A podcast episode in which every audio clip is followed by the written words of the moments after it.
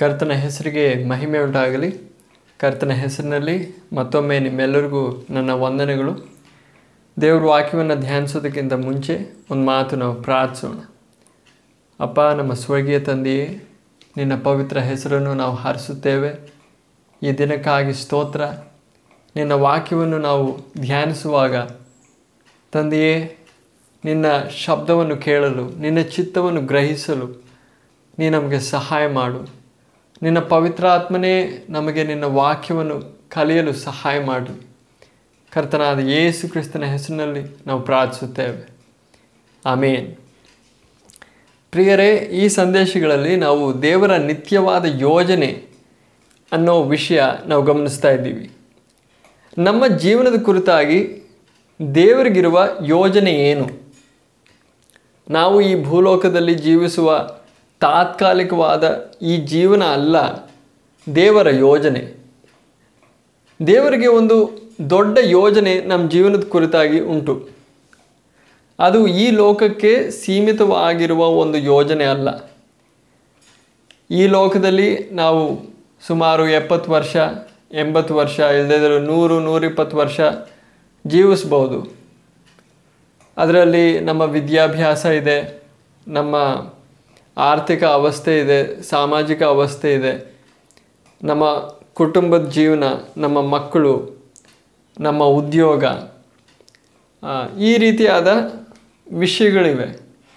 ಈ ವಿಷಯಗಳಲ್ಲ ಮುಖ್ಯವಾದ ಯೋಜನೆ. ದೇವರು ನಮ್ಮ ಜೀವನದ ಕುರಿತಾಗಿ ಇಟ್ಟಿರುವ ಮುಖ್ಯವಾದ ಯೋಜನೆ. ದೇವರ ಯೋಜನೆ ತಾತ್ಕಾಲಿಕವಾದ ಒಂದು ಸಂಗತಿ ಅಲ್ಲ ನಮ್ಮನ್ನು ಕುರಿತಾಗಿ ದೇವರು ಒಂದು ನಿತ್ಯವಾದ ಯೋಜನೆ ಇಟ್ಟಿದ್ದಾನೆ. ನಿತ್ಯವಾದ ಯೋಜನೆ ಅಂದರೆ ಅದಕ್ಕೆ ಒಂದು ಅಂತ್ಯ ಇಲ್ಲ. ನಮ್ಮ ಜೀವನಕ್ಕೆ ಒಂದು ಅಂತ್ಯ ಇದೆ.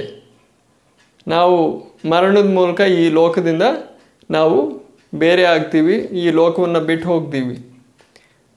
ನಾನು ಹೇಳಿದಂತೆ ಎಪ್ಪತ್ತು, ಎಂಬತ್ತು ಅಥವಾ ನೂರು, ನೂರಿಪ್ಪತ್ತು ವರ್ಷ ನಾವು ಈ ಭೂಲೋಕದಲ್ಲಿ ಜೀವಿಸ್ಬೋದು ಅದರ ನಂತರ ನಾವು ಈ ಲೋಕವನ್ನು ಬಿಟ್ಟು ಹೋಗ್ತೀವಿ.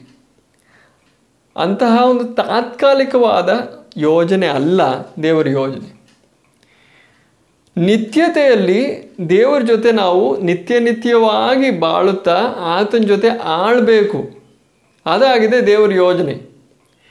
ನಾವು ಇವಾಗ ಜೀವಿಸುವ ಈ ಭೂಮಿ, ನಾವು ನೋಡುವ ಈ ಆಕಾಶ ಗತಿಸಿ ಹೋಗ್ತವೆ. ನಾಶ ಆಗ್ತವೆ. ಅದರ ನಂತರ ದೇವರು ಹೊಸ ಭೂಮಿಯನ್ನು, ಹೊಸ ಆಕಾಶವನ್ನು ಉಂಟು ಮಾಡಿ ಆ ಹೊಸ ಭೂಮಿ ಹೊಸ ಆಕಾಶದಲ್ಲಿ ತನ್ನ ವಾಸ್ತವವಾದ, ಯಥಾರ್ಥವಾದ ಯೋಜನೆ ಪ್ರಾರಂಭಿಸ್ತಾನೆ.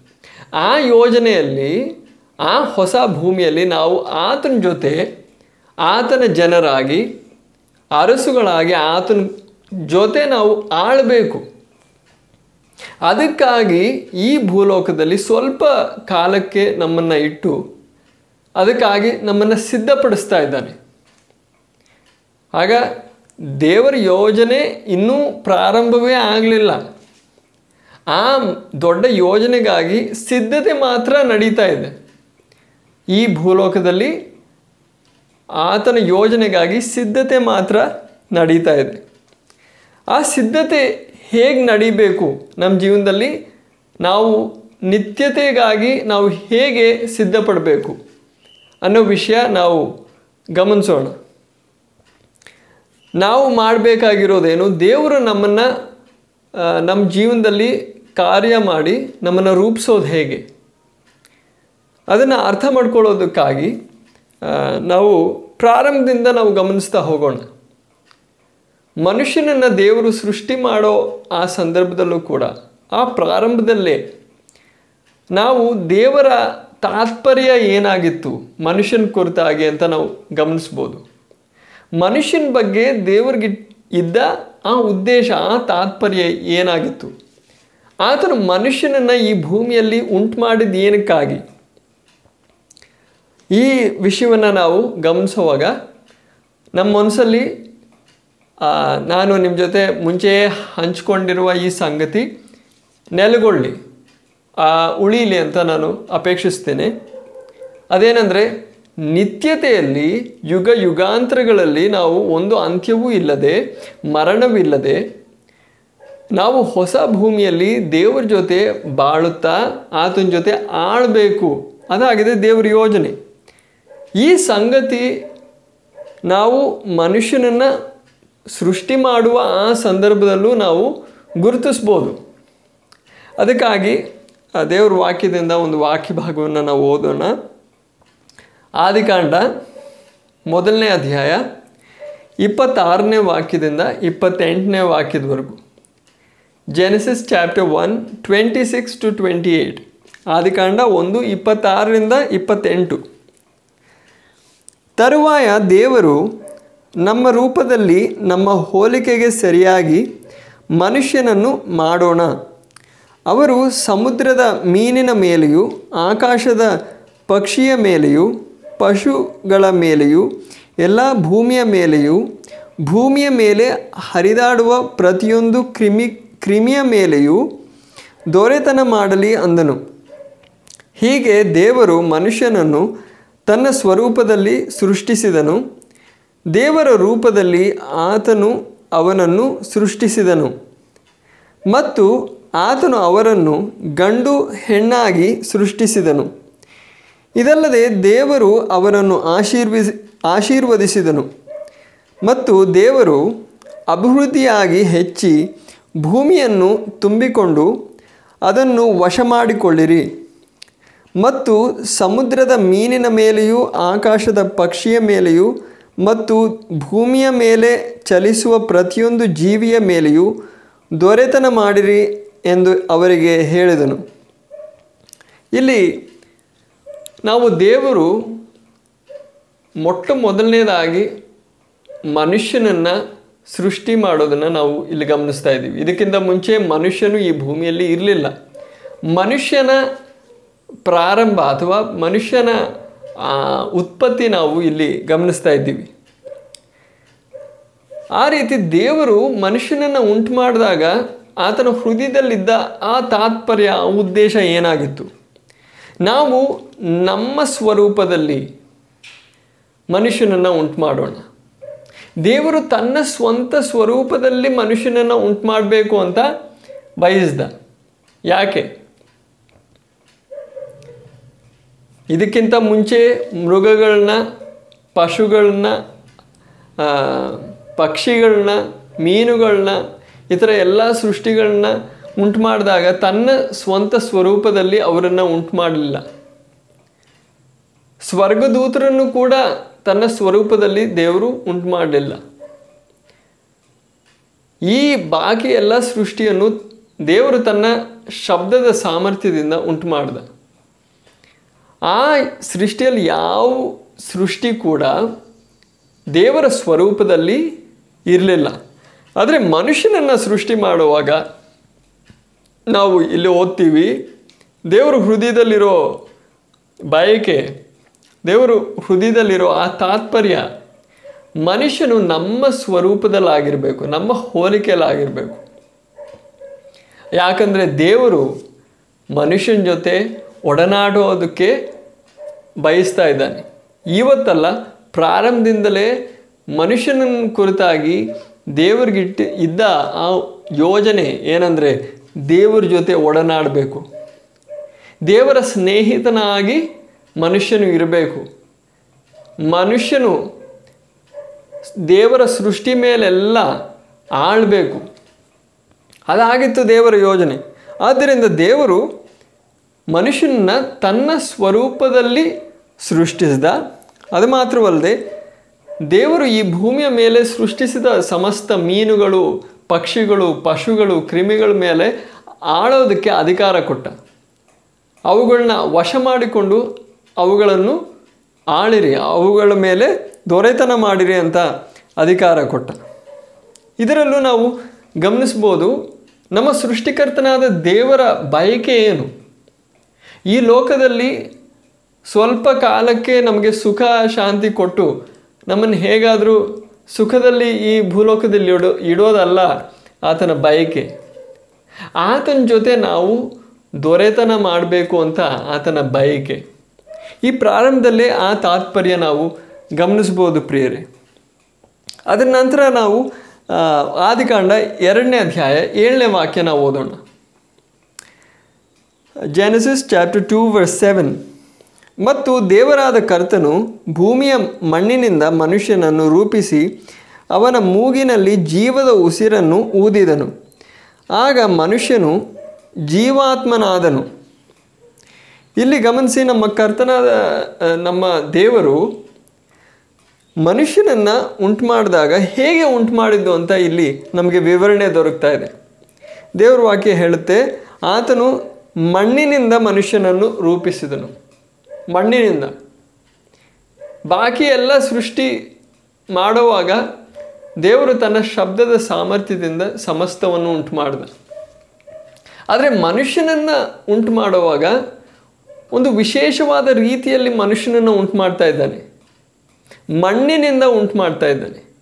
ತನ್ನ ಶಬ್ದದ ಸಾಮರ್ಥ್ಯದಿಂದ ಮನುಷ್ಯನನ್ನು ಉಂಟು ಮಾಡ್ಬೋದಾಗಿತ್ತು ಮನುಷ್ಯನ ಶರೀರವನ್ನು ಉಂಟು ಮಾಡ್ಬೋದಾಗಿತ್ತು ಮನುಷ್ಯನ ಶರೀರದ ಗಾತ್ರಕ್ಕಿಂತ ಇನ್ನೂ ಎಷ್ಟೋ ದೊಡ್ಡ ಗಾತ್ರದಲ್ಲಿರೋ ಎಷ್ಟೋ ಜೀವಿಗಳು ಇವೆ.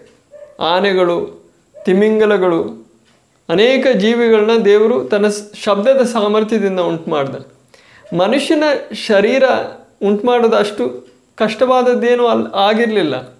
ಆದರೆ ಮಣ್ಣಿನಿಂದ ಮನುಷ್ಯನನ್ನು ಉಂಟು ಮಾಡಿದ್ದು ಯಾಕೆ? ಯಾಕಂದರೆ ಮನುಷ್ಯನು ಈ ಮಣ್ಣಿನ ಸ್ವಭಾವವನ್ನು ಜಯಿಸಿ ದೇವರ ಆ ಆ, ಸ್ತರಕ್ಕೆ ಅಥವಾ ಆ ಲೆವೆಲ್ಗೆ ಆ ಮಟ್ಟಕ್ಕೆ ಆತನ ಏರಬೇಕು ಅಂತ ದೇವರ ಬಯಕೆ ಆಗಿತ್ತು. ಇಲ್ಲಿ ನಾವು ದೇವರ ಪ್ರೀತಿಯನ್ನು ನಾವು ಗುರುತಿಸಬೇಕು ಪ್ರಿಯರೇ. ಈಗ ದೇವರು ನಮ್ಮನ್ನು ತನ್ನ ಹೋಲಿಕೆ ಮೇರೆಗೆ ನಮ್ಮನ್ನು ಉಂಟು ಮಾಡ್ದ ಆದರೆ ದೇವರು ನಮ್ಮನ್ನು ಉಂಟು ಮಾಡಿದ ಆತನು, ನಾವು ಆತನ ಸೃಷ್ಟಿ ಅನ್ನೋ ಆ ಆ ಒಂದು ತಾರತಮ್ಯ, ಆ ವ್ಯತ್ಯಾಸ ಉಳಿಯುತ್ತೆ. ದೇವರು ನಮ್ಮನ್ನು ತನ್ನ ಸ್ವಂತ ಮಟ್ಟಕ್ಕೆ ನಮ್ಮನ್ನು ಏರಿಸಿದ್ರೂ ಕೂಡ ಆತನು ನಮ್ಮ ಸೃಷ್ಟಿಕರ್ತನು, ನಾವು ಆತನ ಸೃಷ್ಟಿಯಾಗಿದ್ದೇವೆ. ಆ ಒಂದು ವ್ಯತ್ಯಾಸ ಉಳಿಯುತ್ತೆ. ಆ ವ್ಯತ್ಯಾಸನೂ ಉಳಿಬಾರ್ದು ಅಂತ ಹೇಳಿ ದೇವರು ಒಂದು ಪರೀಕ್ಷೆ ಅಥವಾ ಒಂದು ಶೋಧನೆ ನಮ್ಮ ಮುಂದೆ ದೇವರಿಟ್ಟ. ಅದೇನು? ನಾನು ಈ ಮನುಷ್ಯನನ್ನು ಮಣ್ಣಿನಿಂದ ಉಂಟು ಮಾಡ್ತೀನಿ. ಆಗ ಈ ಮನುಷ್ಯನಿಗೆ ಮಣ್ಣಿನ ಸ್ವಭಾವ ಇರುತ್ತೆ. ಈ ಮಣ್ಣಿನ ಕಡೆಗೆ ಆಕರ್ಷಣೆ ಇರುತ್ತೆ. ಅಂದರೆ ಈ ಭೂಮಿಯ ಮೇಲೆ ಮನುಷ್ಯನಿಗೆ ಆಕರ್ಷಣೆ ಇರುತ್ತೆ.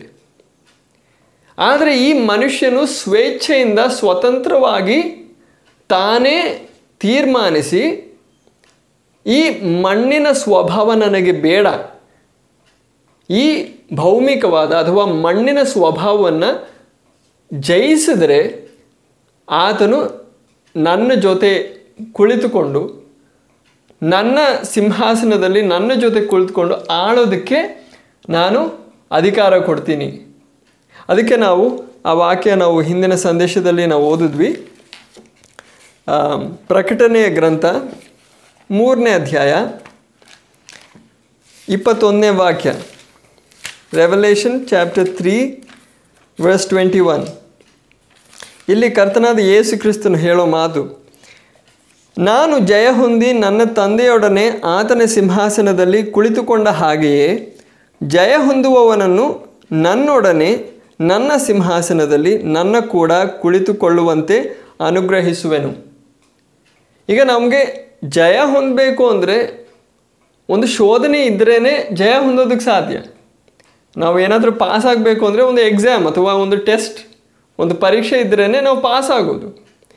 ಅದೇ ರೀತಿ ನಮ್ಮ ಮುಂದೆ ದೇವರು ಏನಿಟ್ಟಿದ್ದಾನೆ ಒಂದು ಶೋಧನೆ ಇಟ್ಟಿದ್ದಾನೆ. ಅದೇನು? ದೇವರು ತನ್ನ ಸ್ವಾರೂಪ್ಯದಲ್ಲಿ ತನ್ನ ಹೋಲಿಕೆಗೆ ಸರಿಯಾಗಿ ನಮ್ಮನ್ನು ಉಂಟು ಮಾಡ್ದ. ಯಾಕೆ? ಅದರಿಂದ ನಮ್ಗೆ ಅರ್ಥ ಆಗೋದು ಏನು?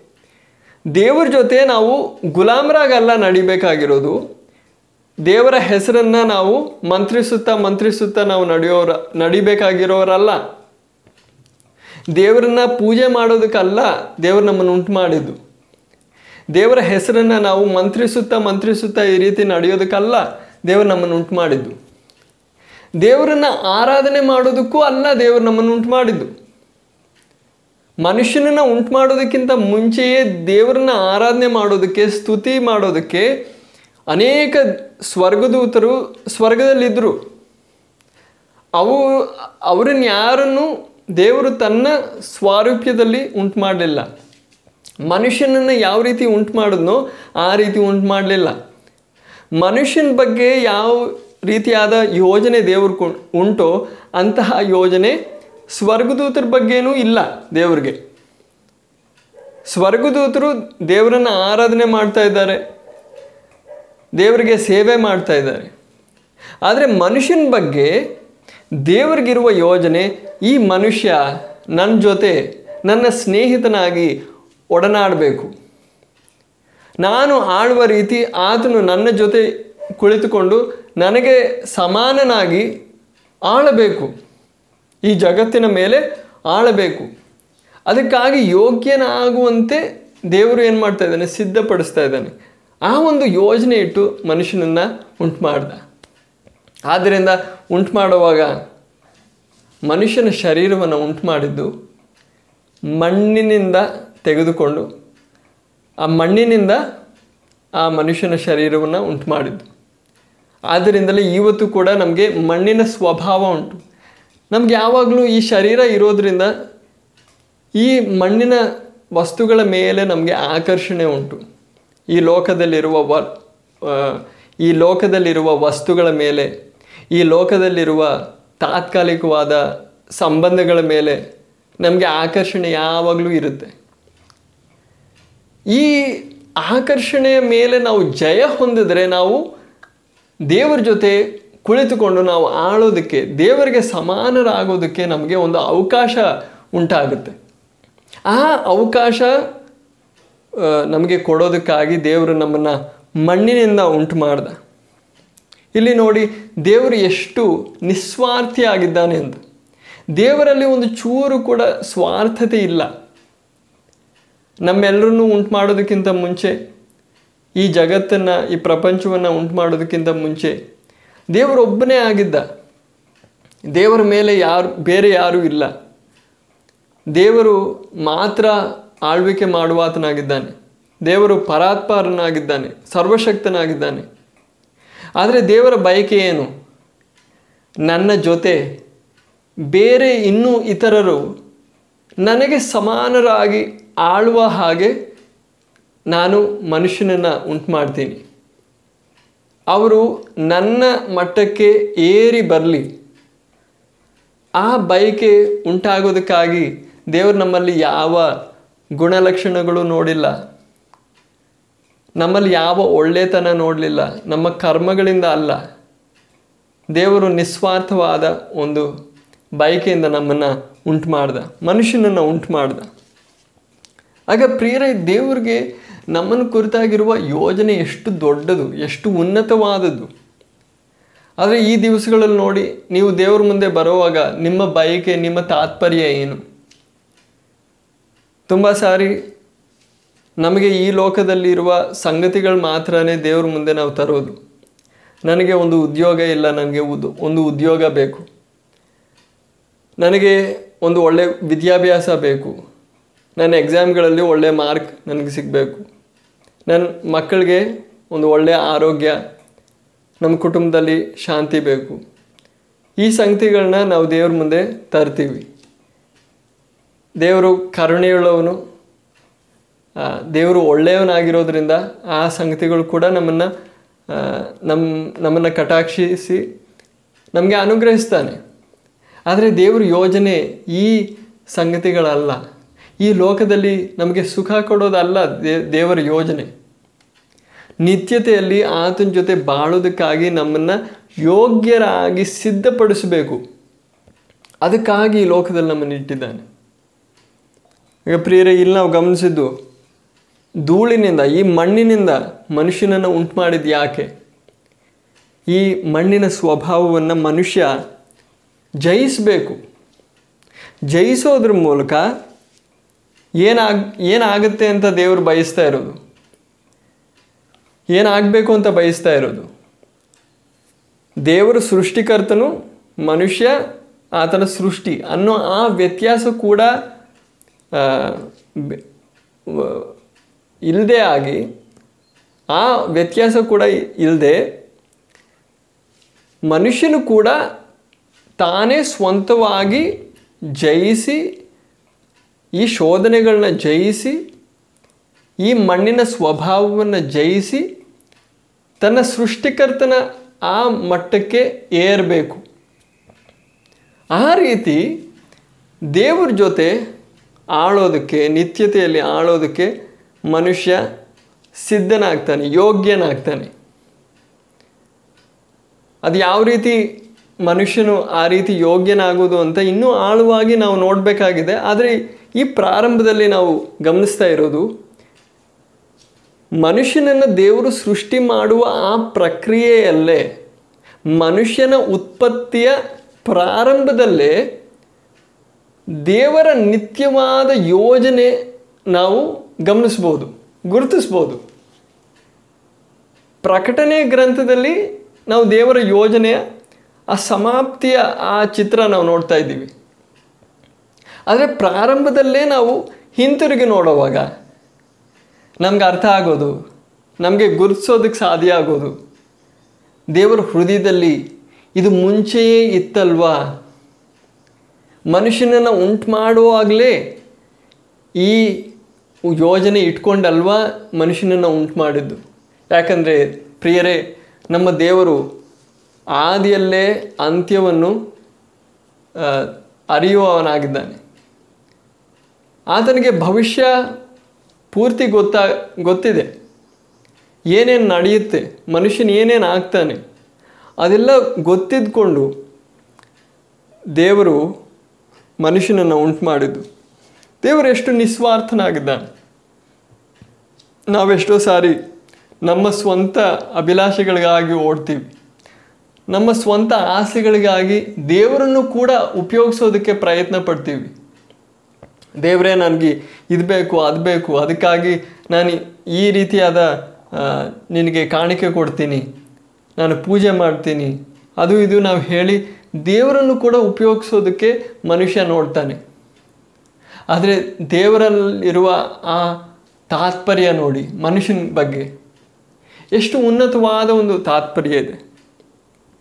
ಈ ದಿವಸಗಳಲ್ಲಿ ನಾವು ಆ ತಾತ್ಪರ್ಯಕ್ಕೆ ನಾವು ಮರಳಿ ಬರಬೇಕು. ದೇವರ ತಾತ್ಪರ್ಯ ಏನು? ಅದರ ಕಡೆಗೆ ನಮ್ಮ ಗಮನ ಸೆಳೆಯಲ್ಪಡಬೇಕು. ಈ ದಿವಸಗಳಲ್ಲಿ ನಮಗೆ ದೇವರು ಇಟ್ಟಿರುವ ಆ ಮಹತ್ತಾದ, ಉನ್ನತವಾದ, ಆ ಆಶೀರ್ವಾದ ಏನು ಅಂತ ನಾವು ಗ್ರಹಿಸಬೇಕು. ಆಶೀರ್ವಾದ ಹೊಂದೋದು ಅಲ್ಲ, ನಾವು ಹೊಂದಿರೋ ಆಶೀರ್ವಾದ ಏನು ಅಂತ ನಾವು ತಿಳ್ಕೊಳ್ಬೇಕಾಗಿರೋದು ಇವತ್ತಿನ ಅವಶ್ಯತೆ.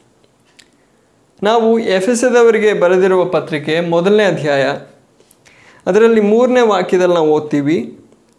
ಇಫಿಷನ್ಸ್ ಒನ್ ತ್ರೀ ನಮ್ಮ ಕರ್ತನಾದ ಯೇಸು ಕ್ರಿಸ್ತನ ದೇವರು ತಂದೆಯೂ ಆಗಿರುವ ಆತನಿಗೆ ಸ್ತೋತ್ರ. ಆತನು ಸ್ವರ್ಗದಲ್ಲಿನ ಸಕಲ ಆತ್ಮೀಕ ಆಶೀರ್ವಾದಗಳನ್ನು ನಮಗೆ ಕ್ರಿಸ್ತನಲ್ಲಿ ಅನುಗ್ರಹಿಸಿದ್ದಾನೆ. ಆತನು ಸ್ವರ್ಗದಲ್ಲಿ ಸಕಲ ಆತ್ಮೀಕ ಆಶೀರ್ವಾದಗಳನ್ನು ಕೆಲವಲ್ಲ ಅನೇಕ ಆಶೀರ್ವಾದಗಳಲ್ಲ, ಸಕಲ ಸಕಲ ಆತ್ಮೀಕ ಆಶೀರ್ ಆಶೀರ್ವಾದಗಳನ್ನು ನಮಗೆ ಕ್ರಿಸ್ತನಲ್ಲಿ ಅನುಗ್ರಹಿಸಿದ್ದಾನೆ, ಅನುಗ್ರಹಿಸುತ್ತಾನೆ ಅಲ್ಲ, ಅನುಗ್ರಹಿಸಿದ್ದಾನೆ. ನಮಗೆ ಆ ಆಶೀರ್ವಾದಗಳು ನಮಗೆ ಲಭ್ಯವಾಗಿವೆ. ಆದರೆ ಈ ದಿವಸಗಳಲ್ಲಿ ದೇವರ ಜನರಲ್ಲಿ ಆ ತಿಳುವಳಿಕೆ ಇಲ್ಲ. ದೇವರ ನಿತ್ಯವಾದ ಯೋಜನೆ ಏನು? ಅಂತ ಆ ತಿಳುವಳಿಕೆ ಇಲ್ಲದೆ ಇರೋದ್ರಿಂದ ಈ ತಾತ್ಕಾಲಿಕವಾದ ಜೀವನದ ಬಗ್ಗೆನೇ ಮಾತ್ರ ನಾವು ಗಮನ ಇಟ್ಟು ನಾವು ಬೇಸರಗೊಳ್ತಾ ಇದ್ದೀವಿ. ನಾವು ಶಾಂತಿ ಇಲ್ಲದೆ ನಾವು ಸಮಾಧಾನ ಇಲ್ಲದೆ ಇದ್ದೀವಿ. ಆದ್ದರಿಂದ ಹದಿನೆಂಟನೇ ವಾಕ್ಯದಲ್ಲಿ ನಾವು ಓದೋದು, ಅಪೋಸ್ತಲನಾದ ಪೌಲನು ಮಾಡುವ ಪ್ರಾರ್ಥನೆ. ಆತನು ನಿಮ್ಮ ಮನೋನೇತ್ರಗಳನ್ನು ಬೆಳಗಿಸಿ ಆತನ ಕರೆಯುವಿಕೆಯ ನಿರೀಕ್ಷೆಯು ಎಂತೆನ್ ಎಂಥದೆಂಬುದನ್ನು ಪರಿಶುದ್ಧರಲ್ಲಿರುವ ಆತನ ಸ್ವಾಸ್ಥ್ಯವು, ಸ್ವಾಸ್ಥ್ಯದ ಮಹಿಮಾತಿಶಯವು ಎಂಥದೆಂಬುದನ್ನು ಅದರ ಅದರ ನಂತರ ನಾವು ಹತ್ತೊಂಬತ್ತನೇ ವಾಕ್ಯದಲ್ಲಿ ನಾವು ಓದೋದು ನಂಬುವವರಾದ ನಮ್ಮಲ್ಲಿ ಆತನು ಸಾಧಿಸುವ ಪರಾಕ್ರಮವು ಎಷ್ಟು ಅತಿಶಯವಾದದ್ದೆಂಬುದನ್ನು, ಆತನ ಬಲಾತಿಶಯವು ಎಷ್ಟು ಮಹತ್ತಾದದೆಂಬುದನ್ನು ನೀವು ತಿಳಿದುಕೊಳ್ಳುವಂತೆ ಅನುಗ್ರಹಿಸಲಿ. ಇಲ್ಲಿ ಕೊನೆಯ ಭಾಗದಲ್ಲಿ, ಹತ್ತೊಂಬತ್ತನೇ ವಾಕ್ಯದ ಕೊನೆ ಭಾಗದಲ್ಲಿ ನಾವು ಓದೋದು ನೀವು ತಿಳಿದುಕೊಳ್ಳುವಂತೆ ಅನುಗ್ರಹಿಸಲಿ. ಏನು ತಿಳಿದುಕೊಳ್ಳುವಂತೆ ಅನುಗ್ರಹಿಸಲಿ ಅಂತ ಪೌಲನ್ ಪ್ರಾರ್ಥನೆ ಮಾಡ್ತಾ ಇರೋದು? ಆತನು ನಿಮ್ಮ ಮನೋನೇತ್ರಗಳನ್ನು ಬೆಳಗಿಸಿ. ನಿಮ್ಮ ಮನಸ್ಸಿನ ಕಣ್ಣುಗಳು ದೇವರು ಬೆಳಗಿಸಲಿ. ಅದರ ಅರ್ಥ ಏನು? ದೇವರು ನಿಮಗೆ ಕೊಟ್ಟಿರುವ ಆಶೀರ್ವಾದ. ದೇವರು ನಿಮ್ಮನ್ನು ಕುರಿತಾಗಿ ಇಟ್ಟಿರುವ ಆ ಯೋಜನೆ, ಅದರ ಕುರಿತಾಗಿ ನಿಮಗೆ ಪ್ರಕಟಣೆ ಉಂಟಾಗಲಿ, ದರ್ಶನ ಉಂಟಾಗಲಿ. ಅದರ ಬಗ್ಗೆ ತಿಳುವಳಿಕೆ ಉಂಟಾಗಲಿ. ಆ ತಿಳುವಳಿಕೆ ಇಲ್ಲದೇ ಇದ್ದರೆ ಆ ತಿಳುವಳಿಕೆ ಬರೀ ನಮ್ಮ ತಲೆಯಲ್ಲಲ್ಲ. ತಲೆಯಲ್ಲಿ ಮಾತ್ರ ತಿಳುವಳಿಕೆ ಇದ್ದರೆ ಸಾಕಲ್ಲ. ನಮ್ಮ ಹೃದಯದಲ್ಲಿ ಪವಿತ್ರ ಆತ್ಮನು ಆ ಯೋಜನೆಯ ಬಗ್ಗೆ ನಮಗೆ ಪ್ರಕಟಣೆ ಕೊಡಬೇಕು. ಆ ಪ್ರಕಾಶ ಉಂಟಾಗಬೇಕು ನಮ್ಮ ಹೃದಯದಲ್ಲಿ. ಪವಿತ್ರ ಆತ್ಮನ ಮೂಲಕ ನಮಗೆ ತಿಳಿಬೇಕು, ದೇವರ ಯೋಜನೆ ಏನು? ಆ ರೀತಿ ದೇವರ ಯೋಜನೆ ನಾವು ತಿಳ್ಕೊಂಡ್ರೆ ಈ ಲೋಕದಲ್ಲಿ ಸುಖಕ್ಕಾಗಿ ನಾವು ಹುಡುಕಾಡಲ್ಲ. ನಾನು ಹೇಗಾದರೂ ಆ ನಿತ್ಯವಾದ ಯೋಜನೆಗಾಗಿ ಸಿದ್ಧಪಡಬೇಕು. ಆ ರೀತಿ ಸಿದ್ಧಪಡದೆ ನಾನು ಈ ಲೋಕದಲ್ಲಿ ಜೀವಿಸುವ ಈ ಅಮೂಲ್ಯವಾದ ಸಮಯ ನಾನು ವೇಸ್ಟ್ ಮಾಡಬಾರ್ದು, ವ್ಯರ್ಥಪಡಿಸಬಾರ್ದು. ಈ ಸುಖಕ್ಕಾಗಿ ತಾತ್ಕಾಲಿಕವಾದ ಸುಖಕ್ಕಾಗಿ ನಾನು ಹುಡುಕಾಡಿ ನನ್ನ ಜೀವನ ವ್ಯರ್ಥಪಡಿಸಿದ್ರೆ ನಾನು ನಿತ್ಯವಾದ ಯೋಜನೆಯನ್ನು ನಾನು ಕಳ್ಕೊಳ್ತೀನಿ. ದೇವರ ಜೊತೆ ನಿತ್ಯವಾಗಿ ಬಾಳುತ್ತಾ ಆತನ ಜೊತೆ ಆಳೋದಕ್ಕೆ ನಾನು ಸಿದ್ಧಪಡೋದು ಹೇಗೆ? ಅದಕ್ಕಾಗಿ ನನ್ನ ಜೀವನ ನಾನು ನನ್ನ ಕಾಲ ಕಳೀತೀನಿ. ಆದ್ದರಿಂದ ನಾವು ಈ ಲೋಕದ ವಿಷಯಗಳನ್ನೆಲ್ಲ ನಾವು ಹುಡುಕಾಡಬೇಕಾಗಿರೋದು. ಒಂದು ಒಳ್ಳೆಯ ಉದ್ಯೋಗ, ಒಳ್ಳೆಯ ಆರೋಗ್ಯ, ನಮ್ಮ ಕುಟುಂಬದಲ್ಲಿ ಸುಖ, ಶಾಂತಿ. ಈ ಎಲ್ಲ ಸಂಗತಿಗಳು ಒಳ್ಳೆಯದೇ ಆದರೆ ಈ ಈ ಸಂಗತಿಗಳು ಸಿಕ್ಕಿದ್ರೂ ಕೂಡ ಒಂದಾದರೂ ಒಂದಿನ ಇದನ್ನೆಲ್ಲ ನಾವು ಬಿಟ್ಟು ಹೋಗಬೇಕು. ಆದ್ದರಿಂದ ಈ ತಾತ್ಕಾಲಿಕವಾದ ಸಂಗತಿಗಳೆಲ್ಲ ನಾವು ಹುಡುಕಾಡಬೇಕಾಗಿರೋದು. ನಾವು ಹಿಂದಟ್ಟಬೇಕಾಗಿರೋದು ಅದಕ್ಕೆ ಬದಲಾಗಿ ನಾವು ತಿಳ್ಕೋಬೇಕು. ನಾವು ಎಂತಹ ಒಂದು ಉನ್ನತವಾದ ಕರೆಯುವಿಕೆಗಾಗಿ, ಕರೆಯುವಿಕೆಯೊಂದಿಗೆ ನಾವು ಕರೆಯಲ್ಪಟ್ಟಿದ್ದೇವೆ. ದೇವರು ನಮ್ಮನ್ನು ಕರೆದಿದ್ದು ಏನಕ್ಕೋಸ್ಕರ? ಈ ಲೋಕದಲ್ಲಿ ಸುಖ ಕೊಡೋದಕ್ಕಲ್ಲ ನಿತ್ಯತೆಯಲ್ಲಿ ಆತನ ಜೊತೆ ಆಳೋದಕ್ಕಾಗಿ. ಆಗ ನಾವು ಅರಸುಗಳಾಗಿ ಇರೋದಕ್ಕೆ ದೇವರು ನಮ್ಮನ್ನು ಕರೆದಿದ್ದಾನೆ. ಭಿಕ್ಷುಕರಾಗಿರೋದಕ್ಕಲ್ಲ ದೇವರು ನಮ್ಮನ್ನು ಕರೆದಿರೋದು. ದೇವರೇ, ನನಗೆ ಅದು ಬೇಕು, ಇದು ಬೇಕು ಅಂತ ಭಿಕ್ಷೆ ಬೇಡೋದಕ್ಕಲ್ಲ ದೇವರು ನಮ್ಮನ್ನು ಕರೆದಿರೋದು. ನಾವು ಆಳ್ವಿಕೆ ಮಾಡೋದಕ್ಕಾಗಿ, ಅರಸುಗಳಾಗಿ ಆಳ್ವಿಕೆ ಮಾಡೋದಕ್ಕಾಗಿ ದೇವರು ನಮ್ಮನ್ನು ಕರೆದಿದ್ದಾನೆ. ಆ ತಾತ್ಪರ್ಯ ನಾವು ಮನುಷ್ಯನ ಸೃಷ್ಟಿಯ ಆ ಆರಂಭದಲ್ಲೇ ನಾವು ಗಮನಿಸ್ತಾ ಇದ್ದೀವಿ.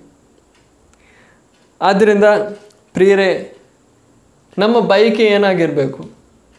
ನಮ್ಮ ಪ್ರಾರ್ಥನೆ ಏನಾಗಿರಬೇಕು? ನಾವು ದೇವರಿಂದ ಕೋರೋ ಅಪೇಕ್ಷೆ ಏನಾಗಿರಬೇಕು?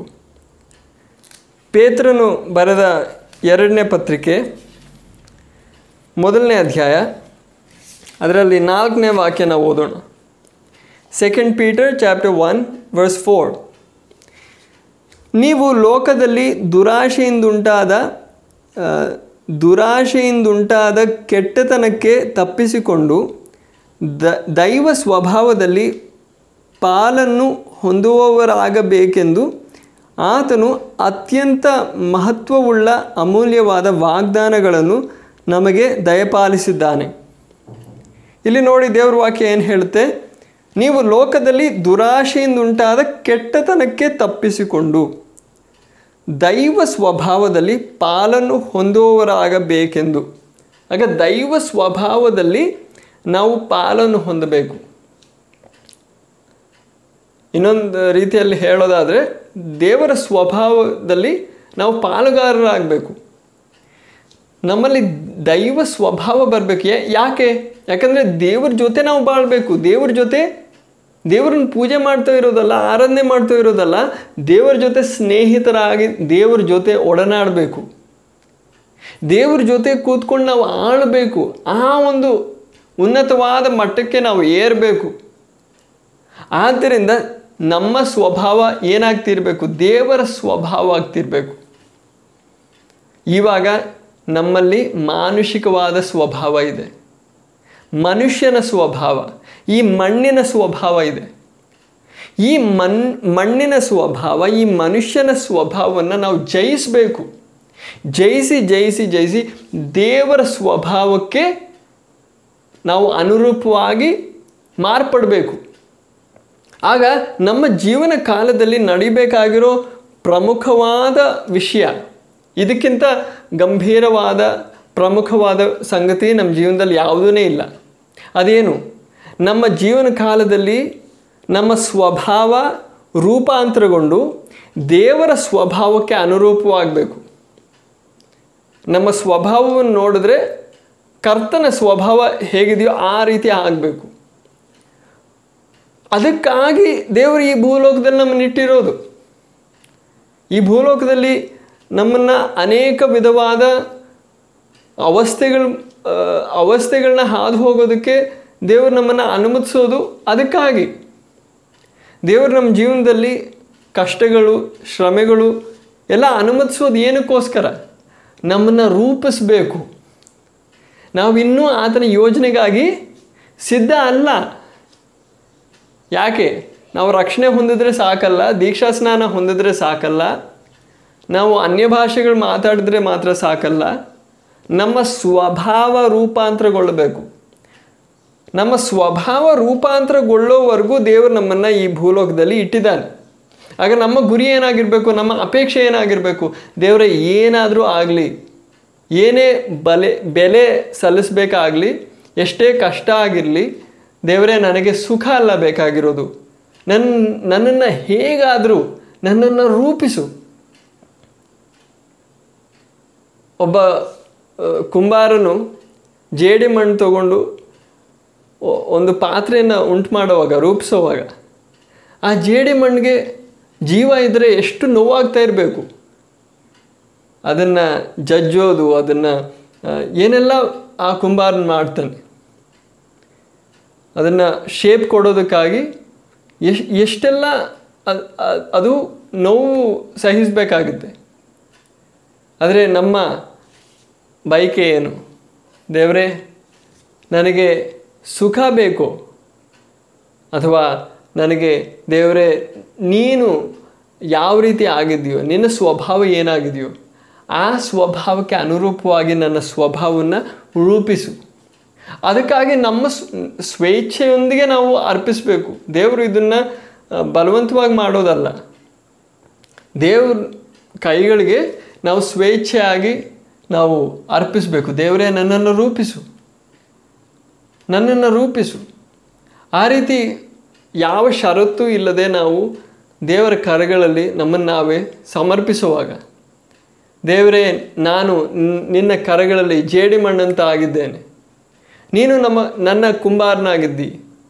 ಕರ್ತನೆ, ನನ್ನನ್ನು ಮುರಿ, ನನ್ನನ್ನು ಕರಗಿಸು, ನನ್ನನ್ನು ರೂಪಿಸು. ಕರ್ತನೆ, ನಿನ್ನ ಕರೆಗಳಲ್ಲಿ ನಾನು, ನನ್ನನ್ನು ನಾನೇ ಸಂಪೂರ್ಣವಾಗಿ, ಯಾವ ಷರತ್ತುಗಳೂ ಇಲ್ಲದೆ, ಯಾವ ಪ್ರಶ್ನೆಯೂ ಇಲ್ಲದೆ ನಾನು ಸಮರ್ಪಿಸುತ್ತೇನೆ.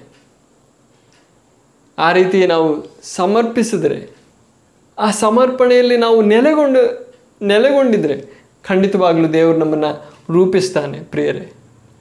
ಅದಕ್ಕಾಗಿ ಆತ ನಮ್ಮನ್ನು ಸೃಷ್ಟಿಸಿದ್ದಾನೆ. ಅದಕ್ಕಾಗಿ ಆತ ನಮ್ಮನ್ನು ವಿಮೋಚಿಸಿದ್ದಾನೆ. ಆಗ ನಮ್ಮ ಬಯಕೆ ಏನಾಗಿರಲಿ? ಈ ಲೋಕದಲ್ಲಿರುವ ಸುಖ ಅಲ್ಲ. ಈ ಲೋಕದಲ್ಲಿ ನಮಗೆ ಏನೆಲ್ಲ ಬೇಕೋ ಅದು ದೇವರು ತನ್ನ ಚಿತ್ತದ ಮೇರೆಗೆ ನಾವು ಕೇಳದೆ ಇದ್ದರೂ ಕೂಡ ದೇವರು ನಮಗೆ ಒದಗಿಸ್ಕೊಡ್ತಾರೆ. ಆದರೆ ನಮ್ಮ ಅಪೇಕ್ಷೆಗಳಲ್ಲ ಎಲ್ಲ. ನಮಗೆ ಏನೆಲ್ಲ ಆಸೆ ಬರ್ತವೋ ಅದೆಲ್ಲ ಕೊಡ್ತಾನೆ ಅಂತ ಅಲ್ಲ. ನಮಗೇನೆಲ್ಲ ಅವಶ್ಯವಾಗಿದೆಯೋ ದೇವ್ರು ಕೊಡ್ತಾನೆ. ಆದರೆ ಕೆಲವು ಸಂಗತಿಗಳು ದೇವರು ನಮ್ಮ ಜೀವನದಲ್ಲಿ ಅನುಮತಿಸೋದು ಏನಕ್ಕೆ? ನಮ್ಮನ್ನು ರೂಪಿಸೋದಕ್ಕಾಗಿ.